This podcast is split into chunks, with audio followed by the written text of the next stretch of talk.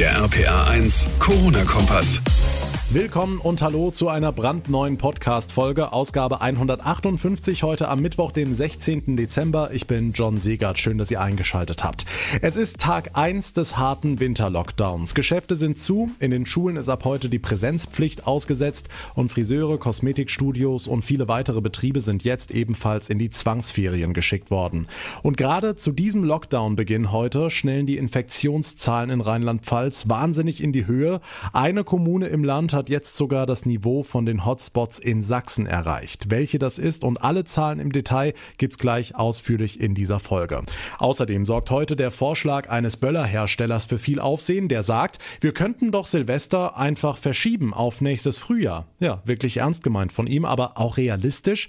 Was der Verband der pyrotechnischen Industrie dazu sagt und welche Gefahren für ihn im Böllerverbot an Silvester lauern, das erläutert mir Verbandschef Klaus Gotzen in dieser Ausgabe. Direkt nach den wichtigsten Meldungen vom heutigen Tag. Geschäfte zu, Schulen ohne Präsenzpflicht und Kontakte auf ein Minimum reduziert. Wir schreiben Tag 1 des harten Lockdowns. Deutschland fährt runter bis mindestens mal 10. Januar und wenn wir uns die aktuellen Infektionszahlen angucken, dann ist das wohl auch sinnvoll. Tanja Holländer aus den RPA1 Nachrichten, denn gleich zu Beginn des heutigen Lockdowns zeigen die Daten ganz deutlich, warum wir dringend auf die Bremse treten müssen. Das Mainzer Gesundheitsministerium meldet 1370 neue Corona-Infektionen innerhalb eines Tages, dazu 43 weitere Todesfälle. Wir bewegen uns also weiter auf einem ziemlich hohen Niveau und das zeigt auch der Blick in die einzelnen Kommunen. Die Stadt Speyer hat jetzt die Inzidenzmarke von 500 geknackt und liegt damit jetzt auf dem Level der Hotspots in Sachsen.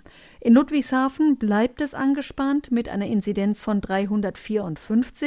Die Inzidenz im Rhein-Pfalz-Kreis liegt bei 280, Frankenthal bei 250 und Neuwied bei 245. Hm, die Hoffnungen liegen ja weiterhin auf dem Impfstoff. Der war heute auch wieder Thema im Bundestag, ne? Ja, konkret ging es um die Impfstrategie, also wer den Impfstoff zuerst bekommen wird. Und nach aktuellem Stand sollen ja besonders gefährdete Gruppen zuerst geimpft werden. Bundeskanzlerin Merkel hat heute aber angedeutet, dass sich diese Planungen auch noch mal ändern könnten. Man müsse abwarten, für welche Gruppen die ersten verfügbaren Präparate geeignet seien. Zum Beispiel lägen für Kinder derzeit noch keine Daten vor. Aber, so die Kanzlerin, Ziel sei am Ende eine Herdenimmunität. Immunität. Es soll auch Menschen geben, die, das sage ich vollkommen neutral, wir wollen nämlich keine Impfpflicht einführen, die eben sich nicht werden impfen lassen. Wenn das mehr als 40, 50, 60 Prozent der Bevölkerung sein sollten, dann werden wir noch sehr lange eine Maske tragen müssen, weil wir dann die Herdenimmunität nicht erreichen. Der Überblick von Tanja Holländer. Vielen Dank. In gut einer Woche ist Heiligabend und danach kommt auch schon ganz schnell Silvester. Wird in diesem Jahr sicher auch eine ganz andere Erfahrung, den Countdown von 10 runterzuzählen und dann passiert nichts. Keine Knaller, keine bunten Raketen am Himmel. Das Böllerverbot auf öffentlichen Plätzen und das Verkaufsverbot von Feuerwerk trifft die Branche wie so viele andere in diesem Jahr mitten ins Herz. Denn Silvester, kann sich jeder vorstellen, ist das Geschäft mit dem meisten Umsatz. Klaus Gotzen ist Geschäftsführer des Verbands der pyrotechnischen Industrie. Herr Gotzen, ganz allgemein, welche Auswirkungen haben denn die Maßnahmen für die Feuerwerkbranche in Zahlen?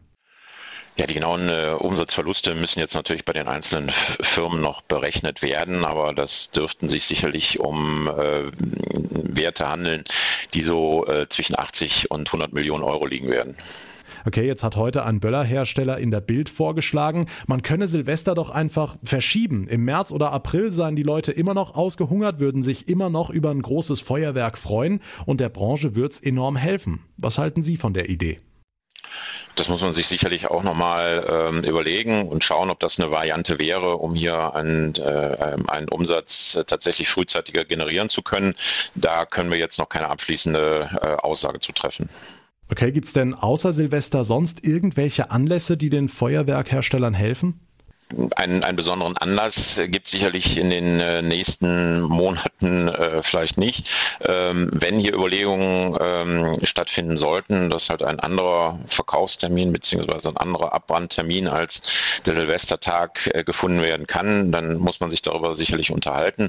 Aber im Augenblick ist es eigentlich für unsere Mitgliedsunternehmen wesentlich äh, wichtiger und gravierender, dass ähm, Überlegungen stattfinden, inwiefern halt die Umsatzverluste, die jetzt erzielt werden, in, inwiefern diese halt wirtschaftlich und finanziell ausgeglichen werden können, weil ansonsten ähm, könnte es durchaus sein, dass ein Gros unserer Mitgliedsunternehmen äh, Anfang nächsten Jahres oder im Frühjahr nächsten Jahres äh, die Schlüssel umdrehen müssen und Insolvenz anmelden. Okay, trotz dieser düsteren Aussichten, haben Sie denn Verständnis für das Böllerverbot oder allgemein die Maßnahmen? Das ist äh, schwer einzuschätzen. Natürlich haben wir Verständnis dafür, dass ähm, Maßnahmen ergriffen werden müssen, um generell die Pandemie eingedämmt zu bekommen. Die Fallzahlen äh, sind immer noch nicht runtergegangen und steigen weiter. Das heißt, äh, sicherlich müssen Maßnahmen ergriffen werden, um dann halt äh, größere Kontakte ähm, zu unterbinden. Ähm, allerdings ähm, waren wir bisher immer der Auffassung, dass halt auch ein Corona-konformes Silvesterfeuerwerk möglich gewesen wäre, wenn man man halt im kleinen Kreis, ich meine maximal fünf Personen, äh, mit fünf Personen darf man sich ja äh, Silvester treffen, wenn diese äh, denn draußen ähm, für sich mit dem äh, ähm, Abstand, mit Masken ähm, Feuerwerk abgebrannt hätten, dann wäre eventuell halt auch ein Corona-konformes Feuerwerk möglich gewesen, dass auf öffentlichen Plätzen und auf größeren Veranstaltungen kein Feuerwerk äh, abgebrannt werden kann. Das ist nachvollziehbar und das ist auch von uns nie gefordert worden. Hm, jetzt haben Sie kürzlich Bedenken geäußert, dass sich durch das Böllerverbot jetzt an Silvester viele Menschen ihre Feuerwerkskörper selbst basteln könnten. Und das ist wahnsinnig gefährlich, ne? Äh, bei selbstgebastelten ähm, Feuerwerksartikeln ist natürlich immer die Gefahr vorhanden, dass die natürlich nicht den, den normalen Regularien entsprechen und von daher halt frühzeitiger losgehen können oder ganz andere ähm, Wirkkräfte haben als halt legal zugelassene Artikel. Und aufgrund der Tatsache, dass jetzt halt keine legal ähm, ähm, keine legalen Feuerwerkskörper ähm, äh, gekauft werden können und abgebrannt werden können, ähm, besteht natürlich die Gefahr, dass halt Leute, die gerne gerne Feuerwerk abbrennen wollen, entweder selber basteln oder sich halt äh, Feuerwerk äh, teilweise dann illegal aus dem Ausland besorgen. Wie hoch ist denn da die Gefahr, dass wirklich im Ausland gekauft wird, beziehungsweise wo ist das überhaupt noch erlaubt? Also es gibt hier natürlich keine ähm, konkreten Zahlen über Mengen, ähm, was das illegale Feuerwerk angeht. Aber ich glaube, in den letzten Jahren hat man schon gemerkt, dass illegales Feuerwerk aus benachbarten Ländern äh, durchaus äh, zugenommen hat und äh, nach Deutschland gekommen ist. Ähm, ob dies für dieses Jahr halt auch so sein wird, bleibt abzuwarten. Ähm, manche Länder im, im benachbarten EU-Ausland haben ja halt auch ein Verkaufsverbot ausgesprochen.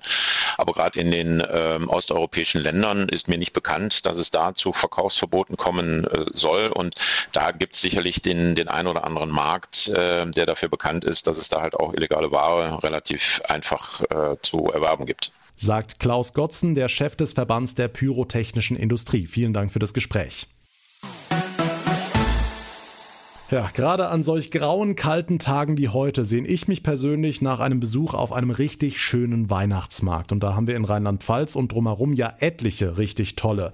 RPA1-Reporter Jan-Felix Kraus, wo kann ich denn Glühwein und Co. in diesem Jahr trotzdem bekommen?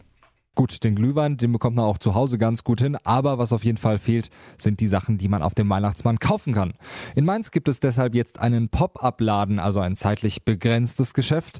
Dort können Schausteller ihre Ware ausstellen und eine von ihnen ist Katrin Spindler. Sie ist eigentlich verantwortlich für das Weihnachtsdorf hier in Mainz. Wir möchten den Kunden auch die Möglichkeit geben, speziell bei mir, bei meinem Stand, ihre bereits bestellten Krippenfiguren und Ochs und Esel, Ställe, Zubehör für ihre Krippen an Weihnachten abzuholen. Und so ist dann in 0, nichts ein kleiner Weihnachtsladen entstanden, den man schon von weitem sieht. Wenn man in den Laden dann reingeht, kommt dann noch, noch mehr das Weihnachtsfeeling auf, weil alles voller Weihnachtskrippen mit Zubehör, mit Ochs und Esel, mit, mit Lampen, mit Lichtern ist.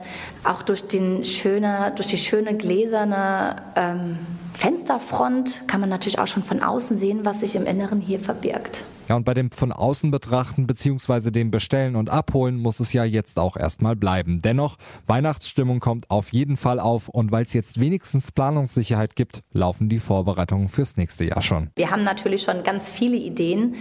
Das wird definitiv weitergehen. In welchem Sinne, in welchem Maß, das können wir an dieser Stelle vielleicht noch nicht verraten.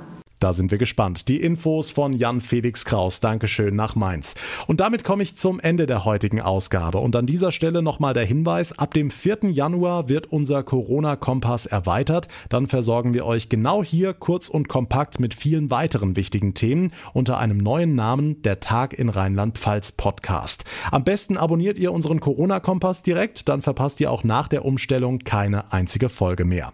Mein Name ist John Segert. Ich bedanke mich ganz herzlich fürs Zuhören. Wir hören uns dann in der nächsten Ausgabe wieder. Bis dahin eine gute Zeit und vor allem bleibt gesund. Der RPA 1 Corona-Kompass.